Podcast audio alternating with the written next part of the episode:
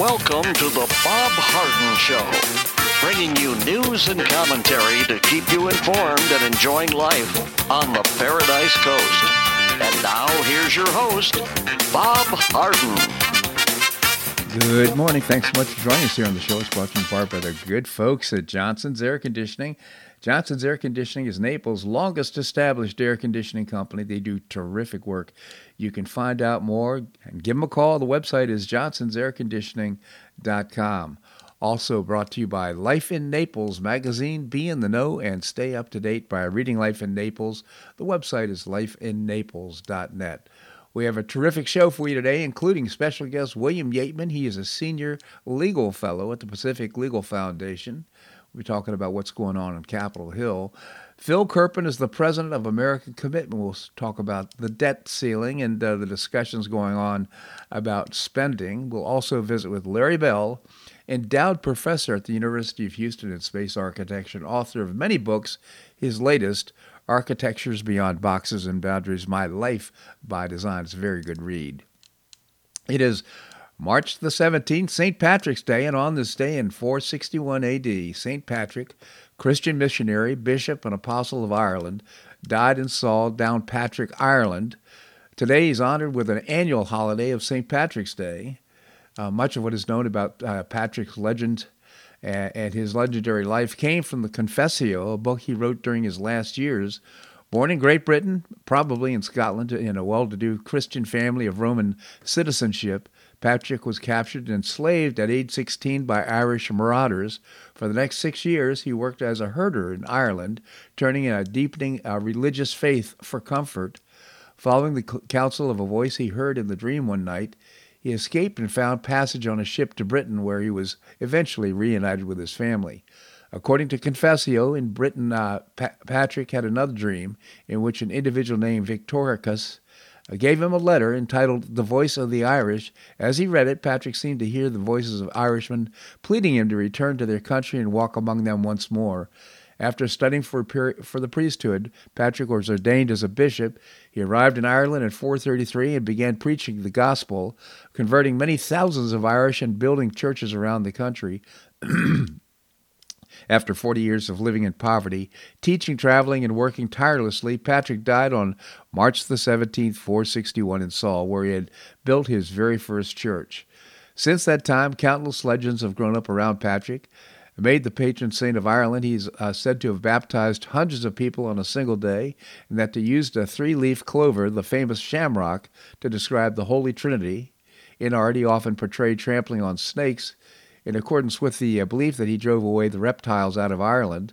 For centuries, the Irish have observed the day of St. Patrick's death as a religious holiday, attending church in the morning, then celebrating with food and drink in the afternoon. The first Irish St. Patrick's Day, though, took place not in Ireland, but in the United States. Records show that a St. Patrick's Day parade was held on March the 17th, 1601, in a Spanish colony under the direction of a colony's Irish vicar, Ricardo Artur.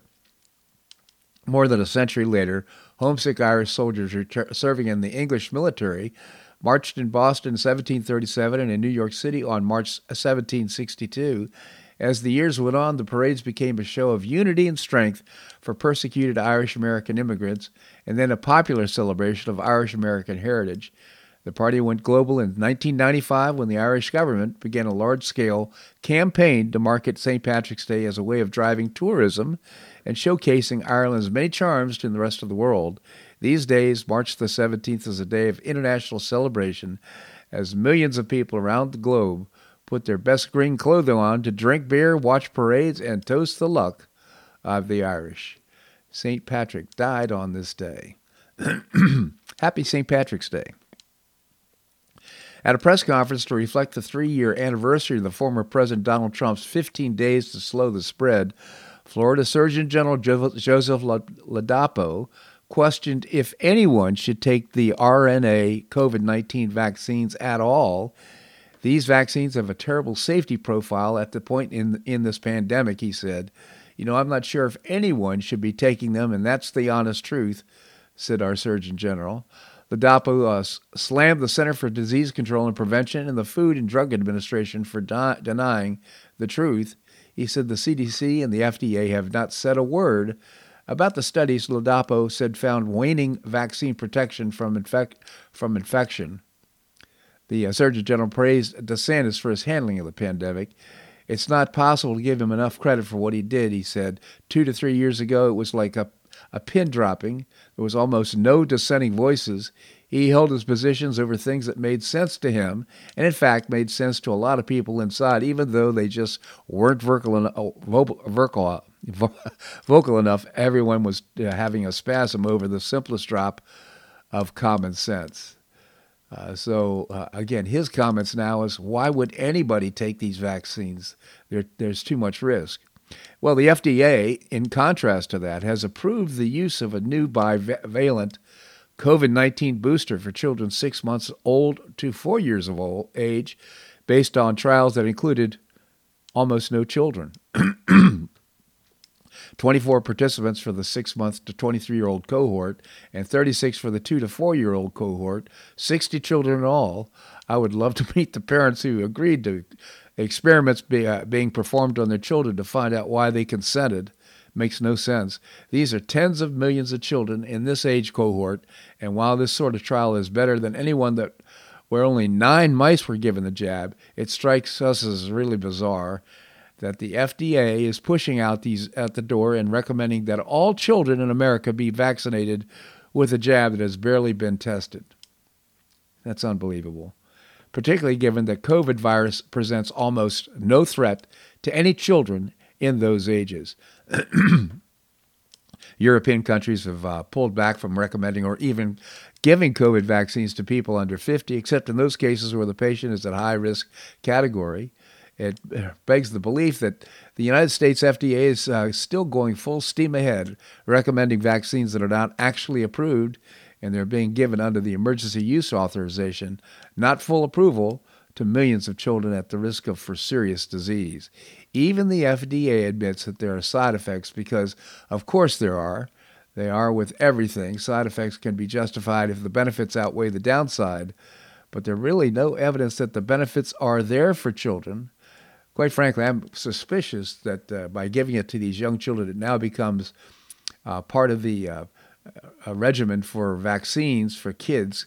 When they're infants, what would that lead to? Well, total immunization from drug companies for ever-suffering consequences for the vaccines. In other words, it make them immune from the judicial system. Could be. Well, congressional investigators have identified a labyrinth of at least a dozen bank accounts where it was used to funnel money from foreign sources to Joe Biden's family, and uncovered the first evidence that some funds went to benefit the future president, the chairman of the House Oversight and Accountability Committee has disclosed. It's getting very close to Joe Biden, said Representative James Comer. It doesn't make sense for the family to receive these massive amounts of money from our adversaries, he added. They're not dealing with Canada. They're not dealing with the Europeans. You know, they're normal European Union countries. They're dealing with countries like Russia and China and the United Arab Emirates. I mean, it's bizarre, some of these countries that are doing business with the Bidens, said Comer. So the vice is beginning to close. Should be very interesting and see how this goes. House Oversight Committee Biden's family received over $1 million after a Chinese company wired $3 million to Robinson Walker, LLC, a company owned by a Biden family associate. Here's a message from the House Oversight Committee just a few minutes ago. Now, this was yesterday afternoon at about 3 o'clock. Today, the House Oversight Committee, Oversight and Accountability, issued a memorandum revealing new evidence resulting from the investigation of the Biden family influence peddling and business schemes. Subpoenaed financial records show that from 2015 to 17, Biden family members, Hunter Biden, James Biden, Hallie Biden, and an unknown Biden, and their companies collectively received $1.3 million in payments from accounts related to Rob Walker, a Biden family associate. So about a third of the money. Notably, on March the 1st, 2017, less than 2 months after Vice President Joe Biden left public office, State Energy HK Limited, A Chinese company wired $3 million to Rob Walker's company. The next day, the company wired $1,065,000 to a company associated with James Gillier, another Biden family associate. Afterwards, Biden family received approximately the same amount of money, $1,065,000, in payments over a 3-month period in different bank accounts. Seems to me there's a little coverage, trying to cover their tracks there. That's what that looks like. From the bank records, it appears that the Biden family received approximately one-third of the money obtained from the China wire. Chairman James Comer issued the following statement on the new evidence of the Biden family's suspicious transactions.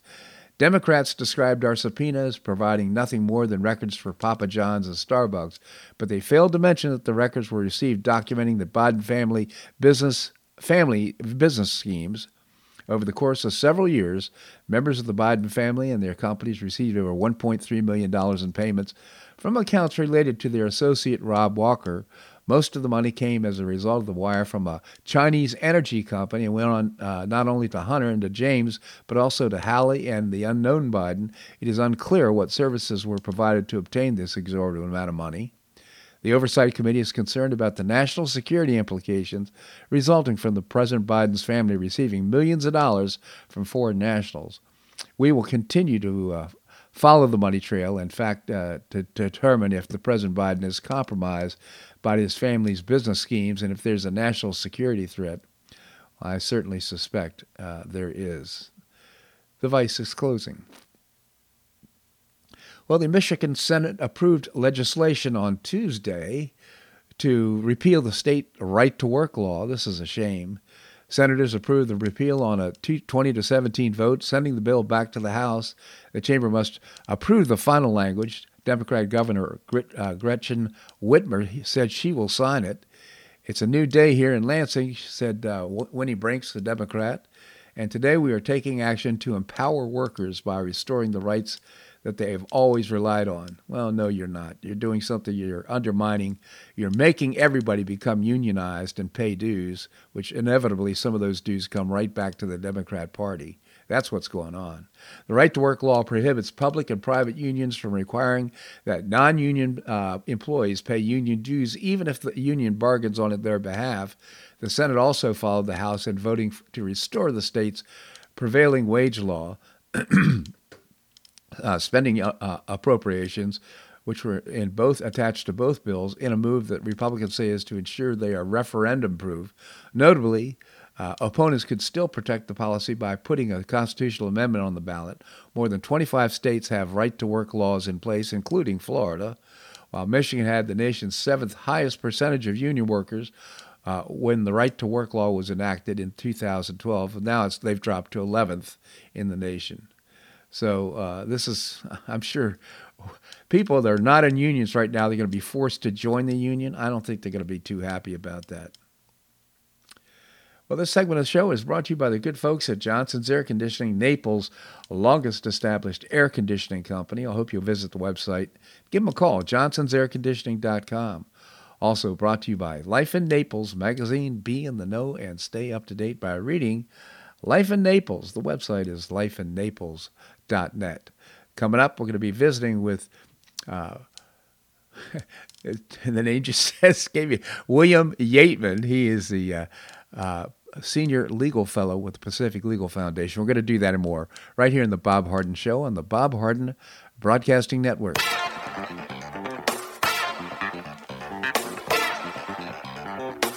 Stay tuned for more of the Bob Harden Show here on the Bob Harden Broadcasting Network.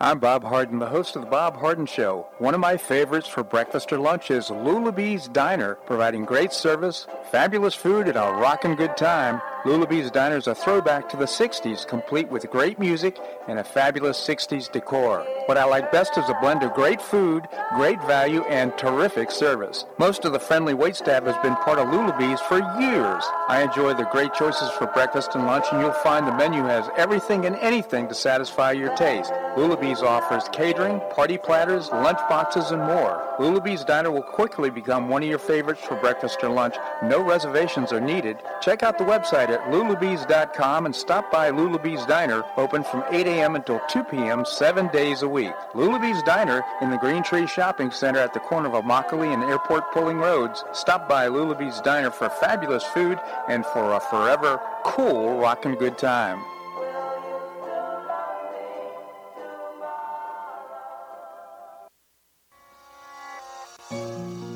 Collier County Sheriff Kevin Rambaugh says the number one reason the elderly become victims is isolation. The Collier Senior Center goes a long way in keeping seniors connected with the community and with each other. The Collier Senior Center, located at 4898 Coronado Parkway in Golden Gate, provides comprehensive information regarding services and resources that affect the quality of life of older adults and their caregivers in Collier County, empowering them to maintain independent and meaningful lives. Here's Esther Lully, director of Collier Senior Center. Everyone, every senior is welcome. There's diversity there. It's vibrant. It's a caring atmosphere. So there's a reason we offer the services and programs that we do. We want to help enrich the lives of senior members and provide support to their caregivers. Want to find out more? Visit collierseniorcenter.org. That's collierseniorcenter.org. Or call the Collier Senior Center at 239-252-4541. That's 252-4541.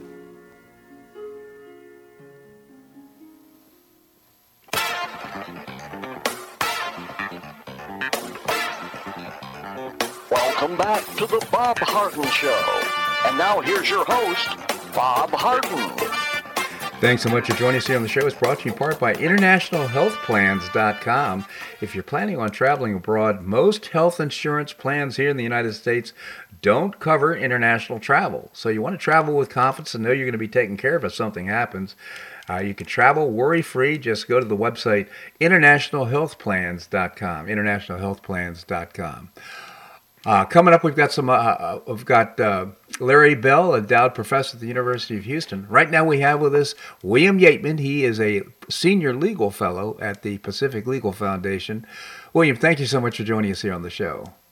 Thank you so much for having me on, Bob. Always a pleasure, William. Tell us about the Pacific Legal Foundation. You bet. So we're a legal outfit, and we defend Americans for free from government overreach and abuse. A lot of that going on. You must have a big clientele. Alas. So, William, we're talking about things that are going on in Capitol Hill. I'd just love to get your thoughts about the SVB bailout. Yeah, indeed. So I guess I've got three thoughts on this. And I should note at the outset, I'm a lawyer. I'm not a banker. Actually, I know that you've got a background in the financial industry, so I defer to you on this. But I do have three layman's concerns. And the first is pertains to what is known as moral hazard. And basically, those are the consequences of letting these banks off the hook for their terrible decision-making. This can have unintended consequences down the road. Yep. The second big concern I have is more generally about capitalism.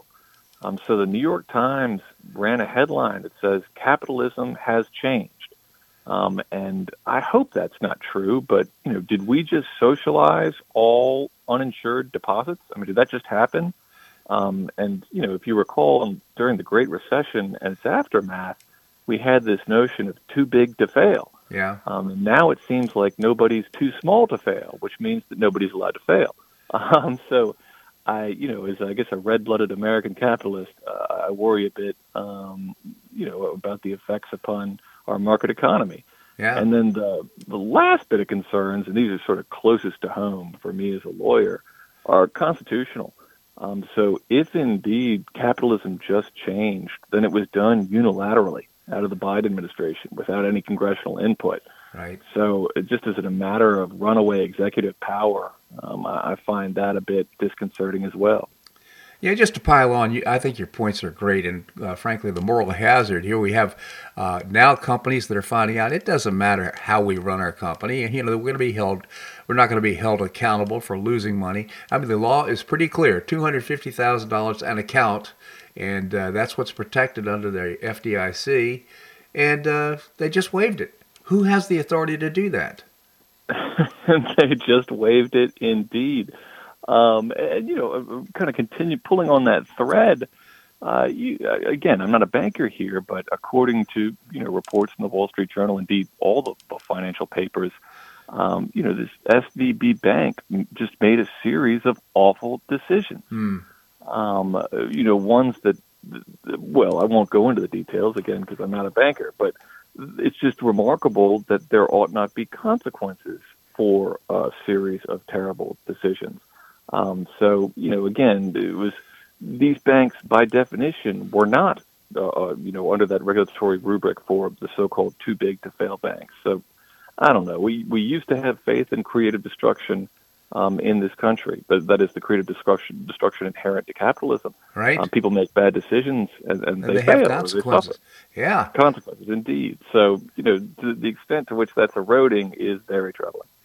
Well, and just the political aspect of it all is, as you think about what happened too in East Palestine and the railroad debacle there, and what happened, and because it was kind of a Republican, I'm going to submit, kind of a Republican area there. It's not the follow-up was pretty minimal. I heard one commentator refer to the SVB bank as a Democrat ATM. So. Well, I can confirm that. I actually saw a report this morning as I was preparing for this talk about how Senator Schumer among them, but congressional Democrats are scrambling to return all the donations and largesse that they've received in the recent past from SVP, you know, because the political optics are so terrible. So it does seem as though they were... their giving was highly tilted towards one party, and yet that raises even further concerns, not just moral hazard, but perhaps rent-seeking. I mean, to what extent was political favoritism at play in terms of the outcome? So the whole thing stinks, in my humble opinion. Absolutely. And it's as Carl Icahn said, you know, he's concerned about our entire economy being at risk as a result of what's going on, not only with this, but with the spending and all the things that have happened up to this point. So I think we're in a precarious situation with our economy. I don't disagree, but I certainly hope we're wrong. Exactly. So you'd written me about... House focuses on energy policy, H.R. 1, and it's symbolically the most important bill of the session. Tell us about it.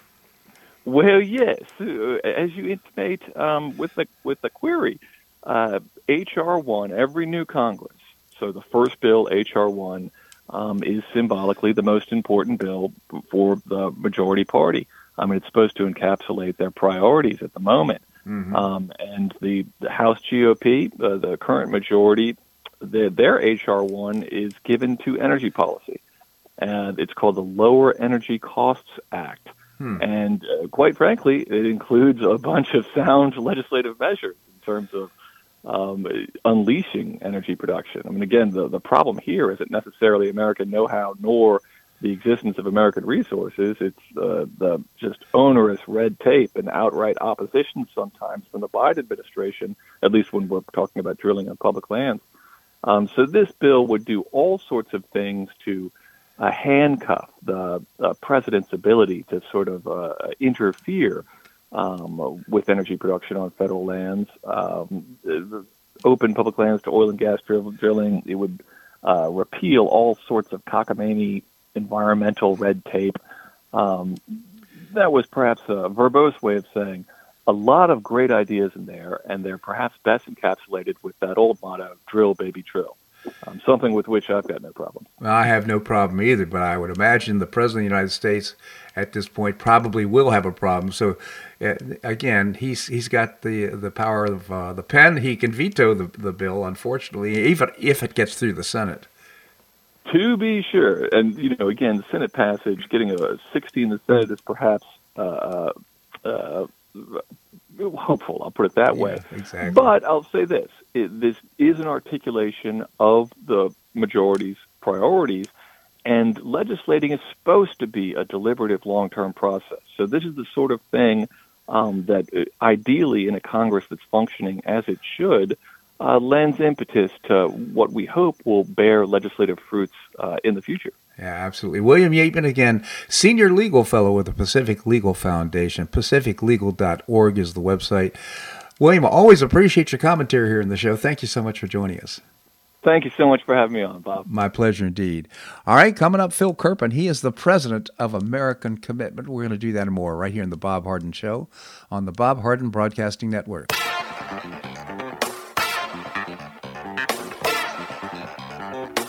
Stay tuned for more of The Bob Harden Show here on the Bob Harden Broadcasting Network.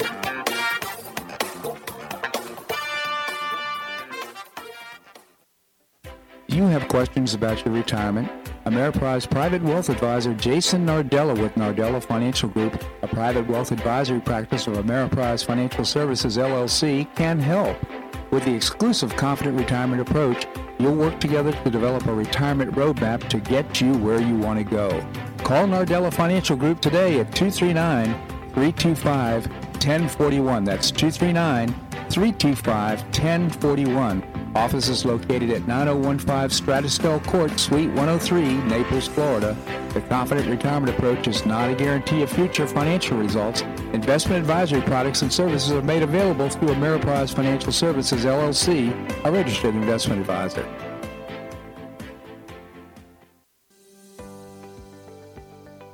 Finish what you started with a Hodges University wheel. You can complete your bachelor's degree in as little as 1 year with your previously earned credits. What's the wheel? It's a customized bachelor's degree in organizational management. Learn about and apply the business, management, and leadership skills you need to advance your career. You can get unmatched educational experience with classes held once a week on campus in Fort Myers, in Port Charlotte, or Naples. You'll be immersed in classes taught by professors with real-world experience in the areas of business, management, and leadership. This degree can be applied to all areas of professional career. Learn more by calling 239-938-7700.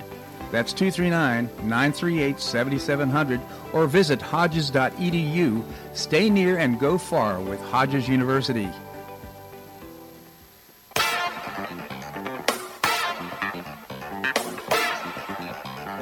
Welcome back to the Bob Harden Show. And now here's your host, Bob Harden. Thanks so much for joining us here on the show. It's brought to you in part by Gulf Shore Playhouse, changing lives through exceptional theater experiences. And you can find out more and get tickets. Visit the website, GulfShorePlayhouse.org. Coming up, we're going to be visiting with Professor Larry Bell. Right now we have with us Phil Kerpen. He is the president of American Commitment. Phil, thank you so much for joining us. Hey, great to be with you, Bob. Thank you, Phil. Tell us about American Commitment. We're a national free market advocacy group. We work really on all of the economic issues, all of the fiscal and regulatory issues and so forth. And, excuse me, we try to get involved in the kind of the biggest, most interesting fights where a little more citizen education and engagement might make the difference and tip the outcome in a more free market direction. And all our stuff is on the website, AmericanCommitment.org. Thank you, Phil. So you wrote a piece that is so important and urgent. More debt without spending reform is dirty. Maybe you can tell us about it.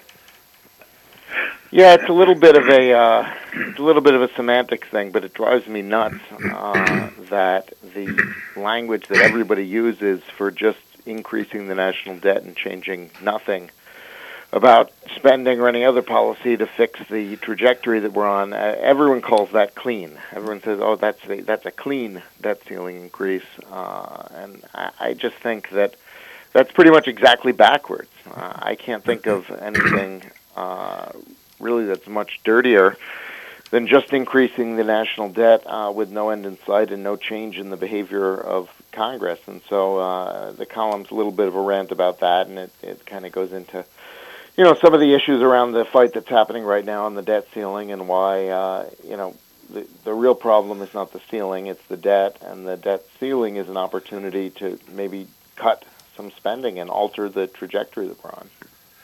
You know, this plays right into your sweet spot because you mentioned that the legislation that and changes that can be very important to the American people. If it seems to me that we have a communication problem. We have to get the word out about this. People have to understand the importance of this issue. And if we don't do something about it, I mean, it's going to be... I'm concerned about where we stand with everything that's going on with the banks and everything else right now. Never mind that increasing the debt ceiling without cutting spending and at all. Yeah, you know, the Fed's balance sheet is expanding again. You know, they supposedly they were gonna run it off, and they were gonna have this slow kind of quantitative tightening they were calling it. And now, of course, the Fed is just providing, you know, a massive amount of liquidity to the banking system, and you know, they've undone in 1 week. They've undone, you know, about half of the you know, balance sheet reduction that they had done over the last year. They've undone in 1 week, and they're now buying up assets again, and you know, that means we're going to have, you know, sort of the disinflationary effects that we've been seeing are probably going to be reversed. You know, it's kind of a worst of all world scenario right now, because they're trying to, you know, expand the money at the same time they're raising interest rates, and so, you know, we could have a stagflation type scenario where, you know, in order to try to save the banking system, they're pumping money in, but they're also making it more expensive in the real economy by raising interest rates. It could be a nasty recipe. And so I am concerned about that. And of course, you know, the original sin behind all of the money creation we've seen over the last several years is government spending being out of control, and there being no natural buyers for a lot of the debt from the Treasury, and therefore the Federal Reserve purchasing much of it with created money. And of course, you know, we saw what that did during kind of the COVID spending with the $6 trillion that was spent, and, you know, 90% of it was essentially printed money. And so we all suffered that huge bout of inflation. And, you know, if you look at kind of the trajectory we're on now with the regular budget, the COVID spending is largely run off, although, you know, we ended up with a higher level of spending than we did before, because that's always how crises work. It sort of ratchets up the size of government. But if you look kind of at the projections going forward, you know, we've got $31 trillion of debt now. The CBO says in 10 years it's going to be $50 trillion. The debt increases with no end in sight. The problem is entirely on the spending side. We've got revenue that's actually high in historical terms, but we've got spending that is projected to start rising again very soon, and with no end in sight. And you know, you look at the outlook. And if Congress doesn't do anything, if they don't change that spending trajectory, if they don't come up with some meaningful cuts, you know, the inflation that we had over the last couple of years that seemed like kind of a one-time episode, that's going to become chronic. That's going to become the only way that they can finance the spending obligations of the federal government. And you're going to have, you know, 7, 8, 9% inflation every year with no end in sight, which is going to be very, very painful if it happens. Very painful indeed. In fact, as I think about it, the Fed really has no options at this point. If they continue to increase interest rates, it just leads to the problem that we just had with these banks already. They're holding you know, treasuries, and those treasuries have lost value because the interest rates have gone up. On the other hand, if they don't reduce the money supply, we're going to end up with more inflation. So you know, I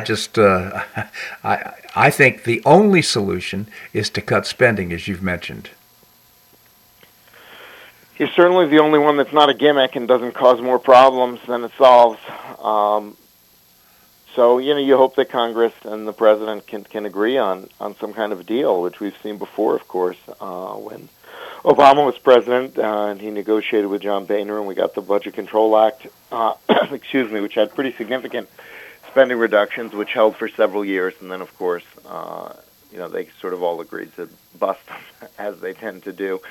But, you know, the Speaker and the President are negotiating, and we've got a handful of cuts that we know that the Republicans want, that they've already named, things like canceling unobligated COVID funds, putting work requirements on SNAP benefits.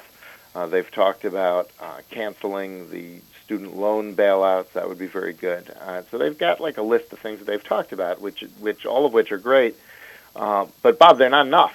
You know, they only add up to some $700 billion over 10 years. They need to be well in the trillions if they're really going to alter the fiscal trajectory in a meaningful way. And so, you know, I think that they want to do that, and they actually want to reach a balanced budget within the next 10 years.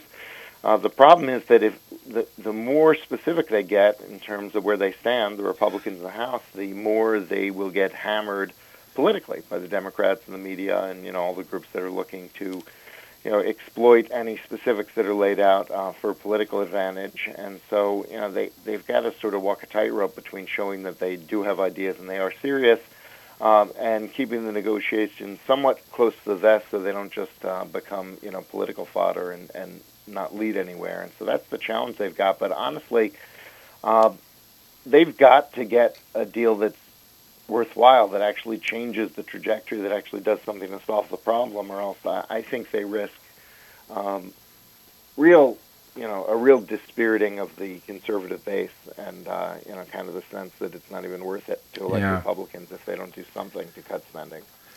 So, Phil, if you'd mentioned some I'll call it low-hanging fruit, but that the Republicans support. But in a perfect world, what would you like to see happen? What kinds of cuts would you like to see? Well, you know, I like the Rand Paul idea of going back to the 2019 budget levels, which, you know, if you were able to do that on everything, you'd have a balanced budget immediately this year. But I think that you do that as a starting point, and then you do some plus-ups and some minuses from there, for the things that really are national priorities and so forth. But, you know, I think that the idea that you can do it just with targeting a few things is wrong. I think almost every budget line in the federal government probably needs to be cut pretty substantially, and could be cut pretty substantially given the amount of waste there is. And, you know, most federal employees have not been to the office in 3 years at this point. And, if you can go 3 years without going to the office, I don't think your job is that important, frankly. And so I think they could look at pretty significant reductions in force across the federal government, and they could look at pretty significant program cuts and terminations. And, you know, what I might do is I might dust off the report that's done every few years on duplicative federal programs. You know, we have like 100 different job training programs, and just all the duplication and waste that there is, and try to find a lot of programs that could be zeroed out completely. And then the ones that you can zero out completely could help pay for the ones that, where you really have a priority and you can't roll it back a few years. But that would be my approach, is start with across-the-board cuts that are pretty substantial, then add program terminations to pay for plussing up some of the areas where you need to. But I think the idea that some things need to be off-limits is wrong. And by the way, I disagree with the Republicans who say we can't cut defense. I think, I think there's lots of waste in the defense budget also, things that could be cut that have nothing to do with defending the country, like all the green energy stuff that's in the defense budget, and, you know, just sort of all of the crazy waste that's in there. The Defense Department overpays for almost everything also. Yeah. So I just think they've got to be willing to take on pretty much everything.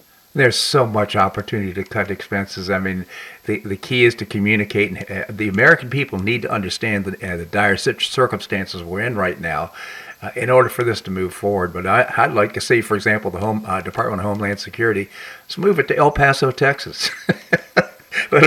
Let them deal with it there. I'm not being facetious, but Phil, I just genuinely appreciate your commentary here in the show. I'm going to refer our listeners to your website, AmericanCommitment.org, AmericanCommitment.org.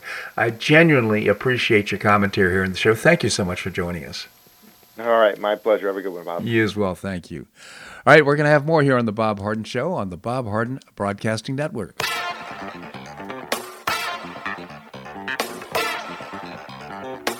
Stay tuned for more of The Bob Harden Show here on the Bob Harden Broadcasting Network.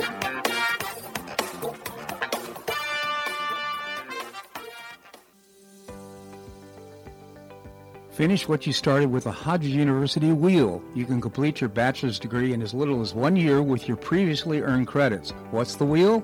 It's a customized bachelor's degree in organizational management. Learn about and apply the business, management, and leadership skills you need to advance your career.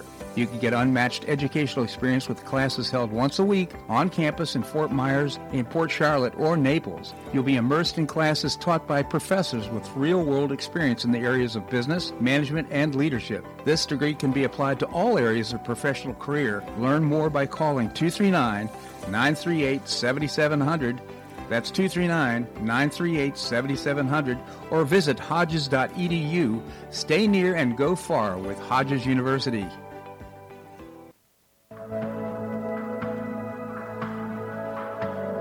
Do you suffer from joint pain in your shoulders, hips, or knees? I was suffering from debilitating pain in my knees. On a referral, I saw Dr. George Markovich with the Institute for Orthopedic Surgery and Sports Medicine. He successfully treated my symptoms and pain for several months. Finally, having exhausted all alternatives for pain management, Dr. Markovich and I agreed that surgery was my best alternative. Dr. Markovich replaced both of my knees in 2006, and I now have full range of motion in both knees, and I have no pain. I now play golf and exercise free of debilitating pain in my knees. Don't suffer needlessly with joint pain. Call orthopedic surgeon Dr. George Markovich with the Institute for Orthopedic Surgery and Sports Medicine at 482-5399. That's 482-5399. He did a great job for me, and he'll help you too.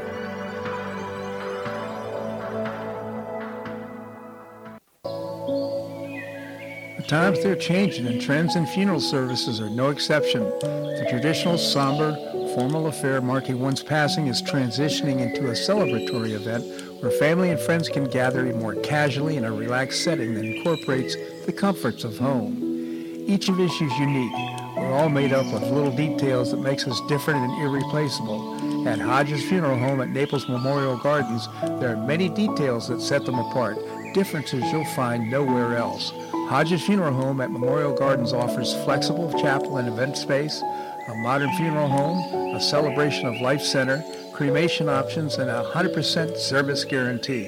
Call Hodges Funeral Home at Naples Memorial Gardens at 239-597-3101. That's 239-597-3101. Or visit the website dignitymemorial.com. That's www.dignitymemorial.com.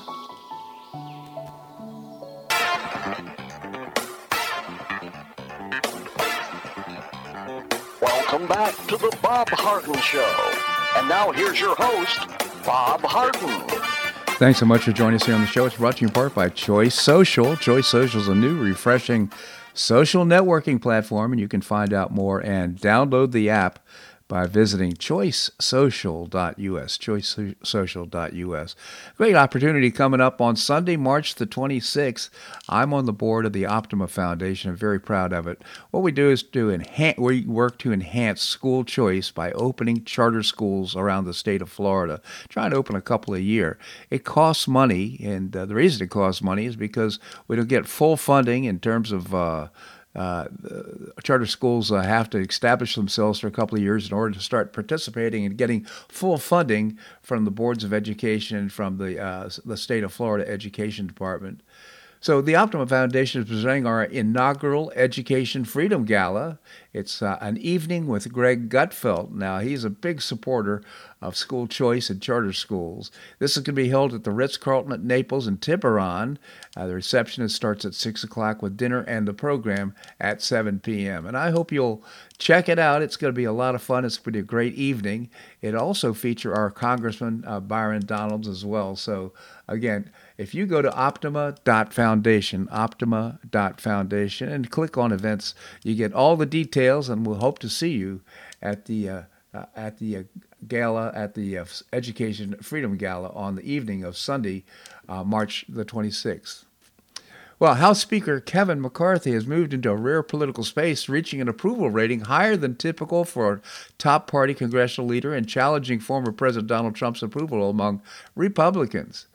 With 52% favorability overall and 71% among Republicans, McCarthy has erased whatever it was that the House conservatives didn't like about him during the drawn-out four-day, 15-ballot speaker election controversy in January. By contrast, Cocaine Mitch, Senator Minority Leader Mitch McConnell's overall favorable rating is 31%. 60% who view him unfavorably, and Rasmussen said that just 32% of Republicans view him somewhat or very favorably. So, quite frankly, Mitch has stayed longer than he makes a good case for term limits, doesn't he? Shouldn't be around right now, and he's not doing anything to enhance the agenda and the policy agenda that we'd like to see. But anyhow, congratulations to Kevin McCarthy. He's getting favorable ratings from people, actually in both parties. James O'Keefe appeared on the Charlie Kirk Show to promote his newest project since being ousted from Project Veritas. It's called the O'Keefe Media Group, or OMG. He launched the website on Wednesday and urged viewers to sign up, as did Kirk. O'Keefe said that he received thousands of emails asking how they can join the cause and how they can help. He said that the viewers can subscribe to the website and they can sponsor and pay for a camera and they can use it to do their own undercover reporting. This is a unique idea. It's pretty cool. And what he's doing is saying, let's all participate. We can all, for example, do the recordings, like the recordings that we did at the Project Veritas. And we can start to expose the truth about so many different issues all around the United States. So I wish him well with the O'Keefe Media Group. And by the way, have you heard climate activist Greta Thunberg has reportedly deleted a 2018 tweet warning that climate change will wipe out all humanity by 2023 if fossil fuel usage continues? The 20-year-old Swedish activist tweet referred to a grim warning from Harvard University professor in atmospheric chemistry James Anderson, who claimed that the pollution as a result of the burning fossil fuels is pushing the climate back 33 million years to an era where there is no ice caps at the poles, according to this source. The other thing that's happening now is it's now been revealed that Greta Thunberg is part of this World Economic Forum and a big partner with them. Apparently she's being even paid as a consequence of what's going on. So again, she's a shill. And I love the fact that after Greta Thunberg spoke at the UN, President Trump got up and said, well, she seems like a very happy young lady. I'm sure she'll have a positive life. And it's just amazing indeed. Finally, on this segment, this is concerning. Mortality rates among American children and adolescents rose by almost 20% in just 2 years, with non-COVID injuries being a top reason for increased deaths. Between 2019 and 2020, all-cause mortality rates for Americans at the age of 1 to 19 jumped by 10.7%, according to data collected. And then there was followed by an 8.3% spike between 20 and 2021. Most mortality rate in the 2 years between the 19 and 21 were 19%, the biggest increase in at least 50 years. The increases, the largest in decades, followed a period of great progress in reducing pediatric mortality rates, according to this editorial. The reversal in the pediatric mortality trajectory was caused not by COVID-19, but by injuries. In 2020, the COVID-19 mortality rate at age 1 to 19 was 0.24 deaths per 100,000, but the absolute increase in injury deaths alone was nearly 12 times higher.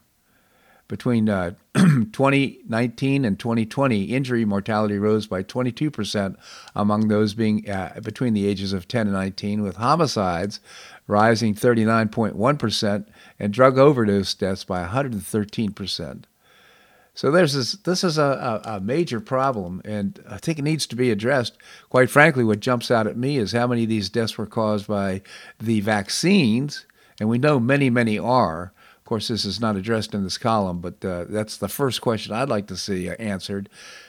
There's very little chance of injury because of the virus, but there is a big chance of injury because of the vaccine. That should be researched. All right, coming up, I'm going to visit with Professor Larry Bell, endowed professor at the University of Houston in space architecture. That and more right here in The Bob Harden Show on the Bob Harden Broadcasting Network.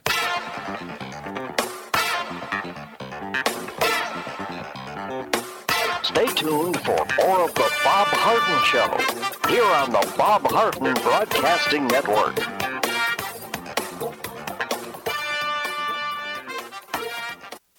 You have questions about your retirement?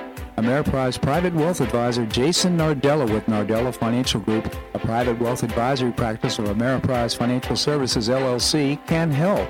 With the exclusive Confident Retirement approach, you'll work together to develop a retirement roadmap to get you where you want to go. Call Nardella Financial Group today at 239-325-1000. 1041. That's 239-325-1041. Office is located at 9015 Stratistel Court, Suite 103, Naples, Florida. The Confident Retirement Approach is not a guarantee of future financial results. Investment advisory products and services are made available through Ameriprise Financial Services, LLC, a registered investment advisor.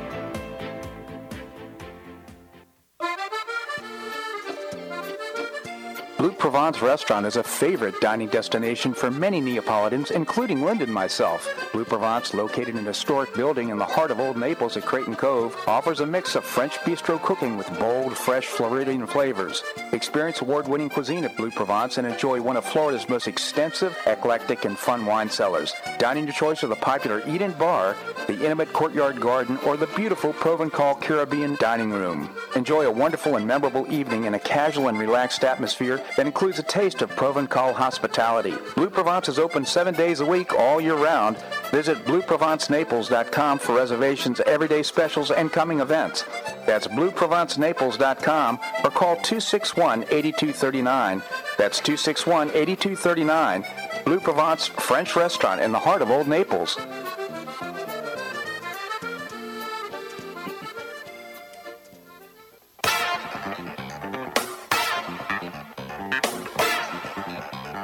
Welcome back to the Bob Harden Show. And now here's your host, Bob Harden.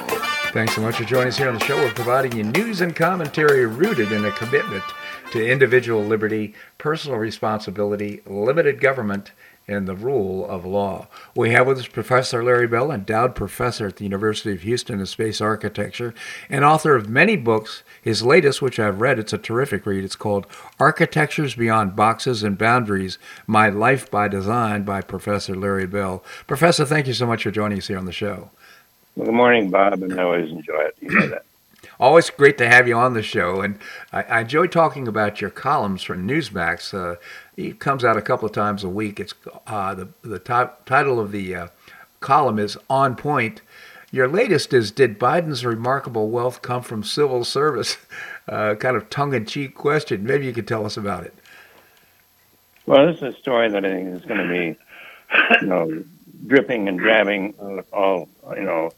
up through the 2024 election, but it's almost too much to write about in a single column, make it bite-sized. But, looking at the Biden family influence peddling, and there's just a logjam of issues surrounding that in terms of, money that the Biden family has gotten from almost all of our adversaries, whether it's Russia, oligarchs, and Chinese Communist Party and Ukraine, et cetera, and funneled through various accounts. And these have been, well known and well understood for a long time. Yeah, there, the federal court in Delaware has been, looking at Treasury Department reports of over 150 suspicious activity reports with banking records tracing back to. Originally, it was Hunter Biden and Jim Biden, Joe's brother, and now we're, Treasury has been blocking Congress from getting that information, and now it's starting to get out, and we're starting to see the, banking records, and the new House Oversight Committee headed by James Comer is now starting to get some of those reports, and it seems like rather than one or two Bidens, there's several Bidens that have been getting money from these foreign sources, and I think we're going to see there's more and more of that. Now they have those records, they can trace the money trail, and it really is, in this case, follow the money. And it's eye-bleeding to see how, the Biden business interests, when Joe was vice president, and now some of these delayed payments, that after he left the vice presidency, the money seemed to be unleashed and flowing to the family, and and Comer and his committee and others are asking, well, if, what products did the Biden family, what products were they providing to get these monies? Yeah. And and it's a holy mess. Well, it's pretty clear that they're not providing anything of value except for political influence. And if that's the case, if you're thinking about China, I guess the latest information dropped yesterday was sent a check for $3 million to an organization close to the Bidens. And this seems very surreptitious to me, but they're spreading the money out over several months and sending different checks, obviously with the intent to hide, it seems to me, to hide the transactions. That certainly seems to be the case. And, I've seen interviews with Comer recently, and he's saying that, that's just one of more than a dozen of these money trails they're following, and they're just now getting these suspicious activity reports that have been stonewalled by the Delaware court and by Treasury Department, and it's really ugly stuff, because then it leads not only to what products were they selling, what was a quid pro quo here, but what leverage does that suggest that these foreign adversaries, and most particularly spy networks in China, etc. What leverage do they have over our White House? And you start to scrutinize. Why did we sell 100 million barrels of oil from the Strategic Petroleum Reserve to China in the middle of a oil shortage? And and there's all kinds of issues regarding and suspicions that arise. And it's just even if some of these prove to be not quid pro quo influences on foreign policy, the very appearance that they do, which has been flagged before, but to the State Department, that these look suspicious. This is, I've written about this. It's been going on for for a very long time. The very appearance of this suggests that we're compromised, and that lowers our credibility with our both allies and adversaries alike. Absolutely, and one of the important points that you made here is that here Joe Biden has never had a real job. He's always been in elected office since he was 29 years of age, or something to that effect. In any event, his net worth right now is what I think you mentioned, in excess of $9 million. Yeah, and he got $15 million. Apparently, and I wrote this article, he got $15 million over a 2 to 3 year period after he left the as vice president, as I recall in my article, and that was a windfall, and then you'll add to that money that we don't know went into the Penn Biden Center, Pennsylvania, University of Pennsylvania, and other institutions at times where our current Secretary of State headed that organization for Biden, so see. All of these intrigues, and it's really, really ugly stuff, and I think it's eye bleeding. I think the public mostly can't get our mind around how elephants that large could live in your living room, not have the media report it over these years. On the other hand, the vice is closing. It's great to see Comer and his committee and the work that they're doing right now. More and more is being revealed, and my hope is that the mainstream media will cover this and make sure that the word gets out to the populace. Yeah, I think the big question is, as a model, a financial model, the media lives on clicks and eyeballs, and you. The biggest news of all is really this appearance of corruption in top level of our government, and cover ups. Yeah. By DOJ and FBI, the Hunter laptops, information, and so on. And you wonder. I think one of the issues is that the mainstream media has been complicit in this, and by covering it now, they're having to admit that, and they're having to say, "Well, how can you have been so stupid or blind, or turning your head the other way?" And so they got some explaining to do, and that's going to be painful. Absolutely. Again, Professor Larry Bell His latest book, Architectures Beyond Boxes and Boundaries, My Life by Design. I also hope you'll check out Newsmax.com and Professor Bell's column, On Point. Professor, I really appreciate your commentary here on the show. Thank you so much for joining us. And Bob, thanks for the invite. Always a pleasure. Thank you, Professor. Well, that's a wrap here on today's show. I hope you enjoyed it. On Monday, we're going to visit with Mark Schulman, the founder and publisher of HistoryCentral.com. We're talking about current global events. Larry Reed is the president emeritus of the Foundation for Economic Education. And former Barron's Washington Bureau chief and author of many murder mysteries, Jim McTagg, will be joining us as well. Always appreciate your comments on the show. You can send me an email at bobharden@hotmail.com. I hope you make it a great day on the Paradise Coast, a great weekend as well, and happy St. Patrick's Day. Namaste. Thanks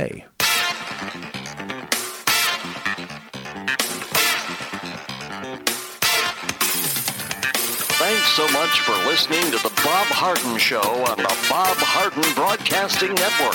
For more information and audio files of previous shows, visit www.bobharden.com.